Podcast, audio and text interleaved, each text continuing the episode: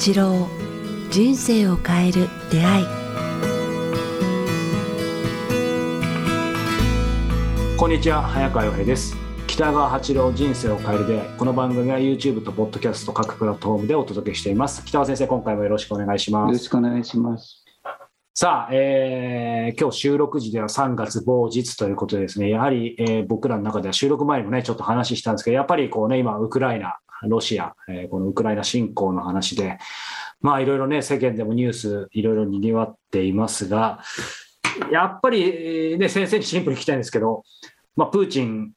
さんを見てるとね、まあ、やっぱり指導者という立場だと思うんですけど、やっぱりその支配とか、なんて言うんでしょう。支配ですね。ねはい、っていうのをちょっと考えちゃうんですけど、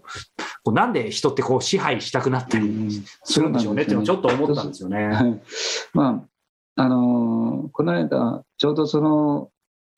ことに気が付いてない人から相談を受けたんですね。あ、そうですか。はい。はい。で、まあ、その人が、えーっていう驚いて、うん、そうだ、私が原因だったんだってことを、ちょっとそのお話をちょっと質問ですかね、はい、支配っていうのは。というのは、まあ、その方の、あの、うん、お子さんがこう、まあ、ある家に嫁いでとてもよかったんだけど、そこのご主人がすごく、なんか、えー、っと、そのね、自分の娘さんをこうなじるし、うん、えー、束縛するし、なんか、あ支配して身動き取れないようにしてしまうというかね、で、こう、どうしたらいいかっていうことで、うん、結局みんななんか権力を持ったり、はい、自分を思い通りにしたいっていうねあの、思いにこう高まってくるというかね、はい、なんか力がついてくると。だからじゃあどうしたらいいんですかっていう相談だったんですけど、うん、まあその娘さんに あの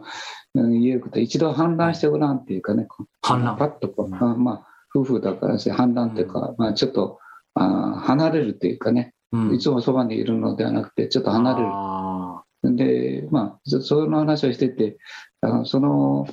そのお母さんを、見てて感じたのは、お母さん自体も、あの子供が一番いい方法をこう忠告してるんですけど、うん、でも、はい、その内容がこう命令なんですよ。あんたはこうすべきよとか、あなんか、それは希望とか、それからあれではなくて、命令、相手を支配してるっていうかね、まあ、自分の思い通りにこうしていると、我慢すべきだよとか、からまたもしくは、もう早く帰ってきなさいとかいうのも、あのそれはこうダメって僕言ったんですね。なんか命令と希望は違うってことか。そうなんですよね。はい、まあ、その方のお母様の問題なんですけども、はい。うんうん、結局知らず知らずのうちに自分の思い通りの人生を歩ませようとして、こう束縛してるた、シェアした言葉を吐いてるということに気がつかなかったっていうかね、うん、だから私は一番正しいことを言ってるっていう思いにたどり着いてるんですね。はい、でそれを、まあ、多くの人はみんなそうなんですけども、はい、それで相手を縛ってしまう、まあ、支配してしまうっていう、でその時に使うのは、あの命令形に近いんですね。この早くもう帰っておいて、もうそんなとこはほっといて、えー、もうもう帰ってきなさいっていうような言い方になってしまってるんですね。だからそうではないっていうかね、うん、私はこう帰ってきてもいいよ、でもあなたが決めなさいっていうかね、人生は全てあなたが考えて、うん、あなたが責任取って、あなたが決めなさい。うん、でも、決めた結果、私は全力で応援するよっていう形を取らないと、うん、いつもああしなさい、こうしなさいって言ったら、まあ、自分で相談、決めきらなくなって、どうしたらいい、どうしたらいいっていうことばっかりえー、聞いてくると言いますかね、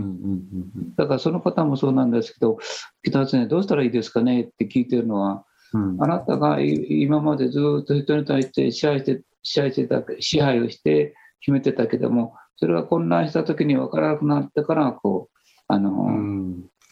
私にそういう相談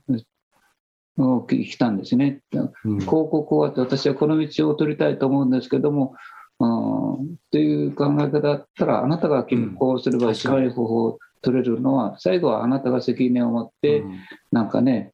あの、自分で決めなさいっていうね。うん、なんか支配まあ、するとかされてる環境に慣れすぎちゃうとこう自分で選ぶ選べるっていうことを忘れてしまいそうそうそうあのできなくなってしまう、うん、だから娘もこうお母さんに対してどうしたらいいどうしたらいいってこうあの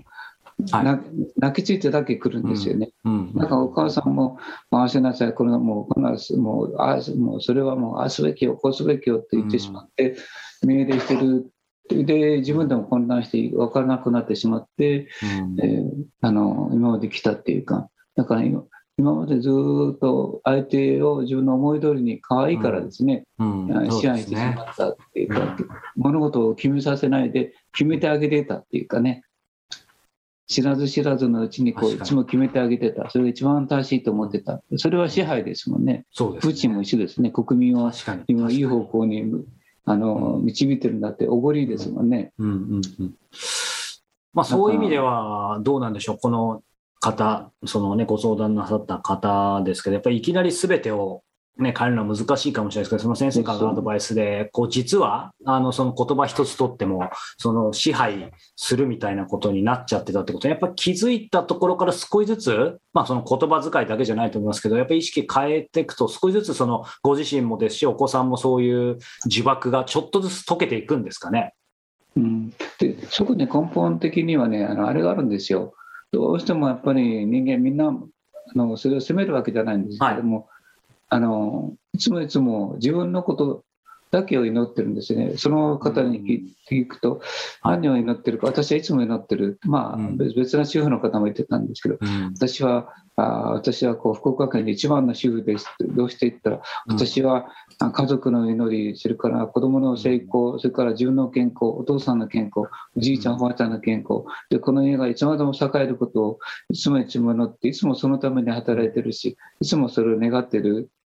でもなんか苦しいってトラブルが多いんです。なんででしょうねっていうのなんで。それもこう自分の欲望に支配されて、その欲望を周りに支配してる。そこで何が欠けてると思います？その人が。他者ですか？そうなんですよ。うん、他者への祈りが全くないんですよ。うん、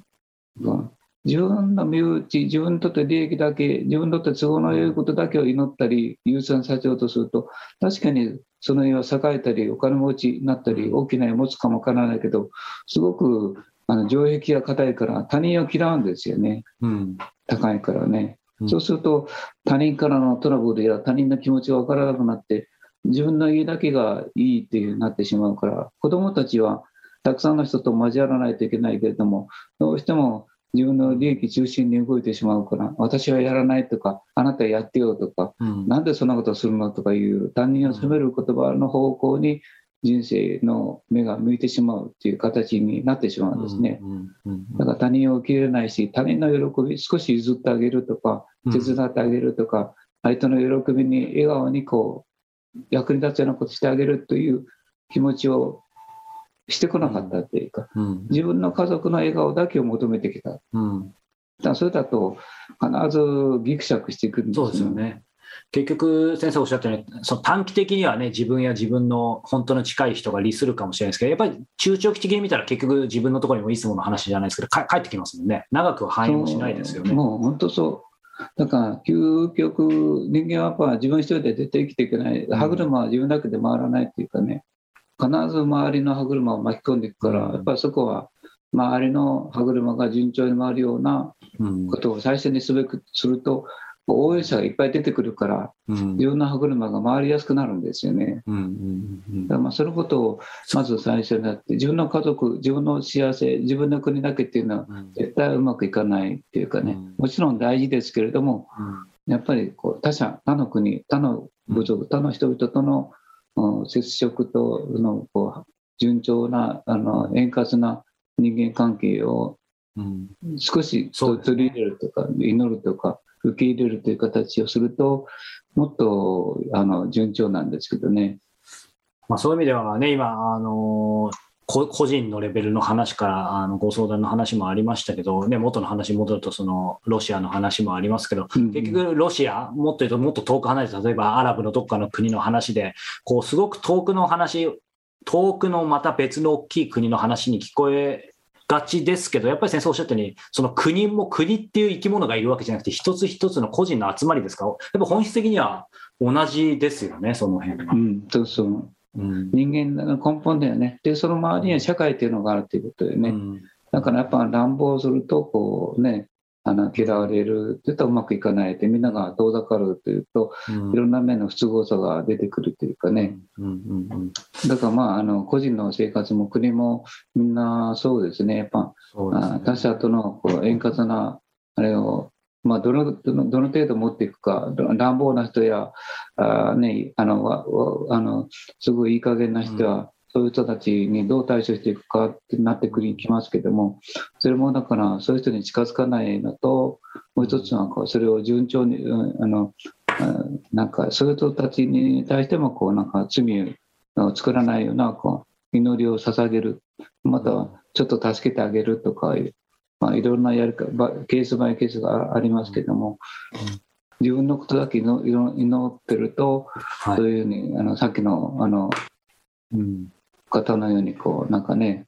本当に他人を嫌ってしまうというかねそうですね、ことがありますね。はい、だから福岡県一の主婦ですっていうことは言えないっていうかね、うん、趣味を作ってしまう。はいまあ、ちょっとね、あの僕自身もいろいろ 伺って、やっぱちょっと帰り見たいと、はい、思いました。はい、ありがとうございます。さあ、えー、この番組では皆様からのご質問、ご感想を募集しております。えー、詳しくは北川先生のホームページ、もしくはメールアドレス、北川アットマーク KIQ、アルファベットの Q、tas.jp までお寄せください。さあ、そして、えー、この番組と、えー、連動している音声プログラム、瞑想の基本と実践も、えー、引き継ぎリリースされています。えー、この音声プログラムは、えー、北川先生の、えー、直接の、えー、ガイドのもと、えー、様々な瞑想を、えー、実践していただけるプログラムです。えー、どこにいても、えーまあ、穏やかな時間が過ごせるように、えー、作っていますので、えー、ご興味ある方はこちらもホームページの方に、えー、詳細ありますのでチェックしてみてください。さあ、ということで、えー、この、えー、人生を変える出会い、えー、YouTube でご覧になっている方はチャンネル登録、えー、ポッドキャストを聞いている方は、えー、定期登録ボタンを押していただけたら、えー、嬉しいです。ということで、えー、今日はですね、第276回ですね、えー、お届けしてきましたが、はい、えー、大事なことを、えー、すみません、失念しそうになってました。このまま続けます。えー、5月末ですね。はい。から6月の予定です。もう日程明らかになっていると思いますが、えー、東京で、えー、断食会が、えー、開催されます。なかなかね、東京近郊では最近できていなかったので、えー、とても貴重な機会だと思いますので、えー、日程、時間と、えー、おそらくこのタイミングではもうホームページに出ていると思いますので、うん、えー、ぜひ皆様チェックしてみてください。うん、あのテレビの漫画見ると食べることばっかりですけども、あの、ね、人生断食を取り入れると、本来のなんか昔の能力を取り戻すっていうことができできるようですね。そうですね。断食は僕はおすすめですね。やっぱ、うん、すごくあの本来持ってる人間力がこう回復してくるっていう感覚があります。うん、直感とか人間愛そうですね。特にね、このやっぱ数年みんな、あの、いろんな意味で、なかなか塞がった生活を、やっぱり皆さん、多かれ少なかれ、うんね、強いられてると思うので、今このタイミングで、あの、まさにだと、あの僕の個人的に思いますので、はい、ぜひ皆さんチェックしてみてください。はい、ということで、北川先生、また来週もよろしくお願いします。ありがとうございました。お願いします。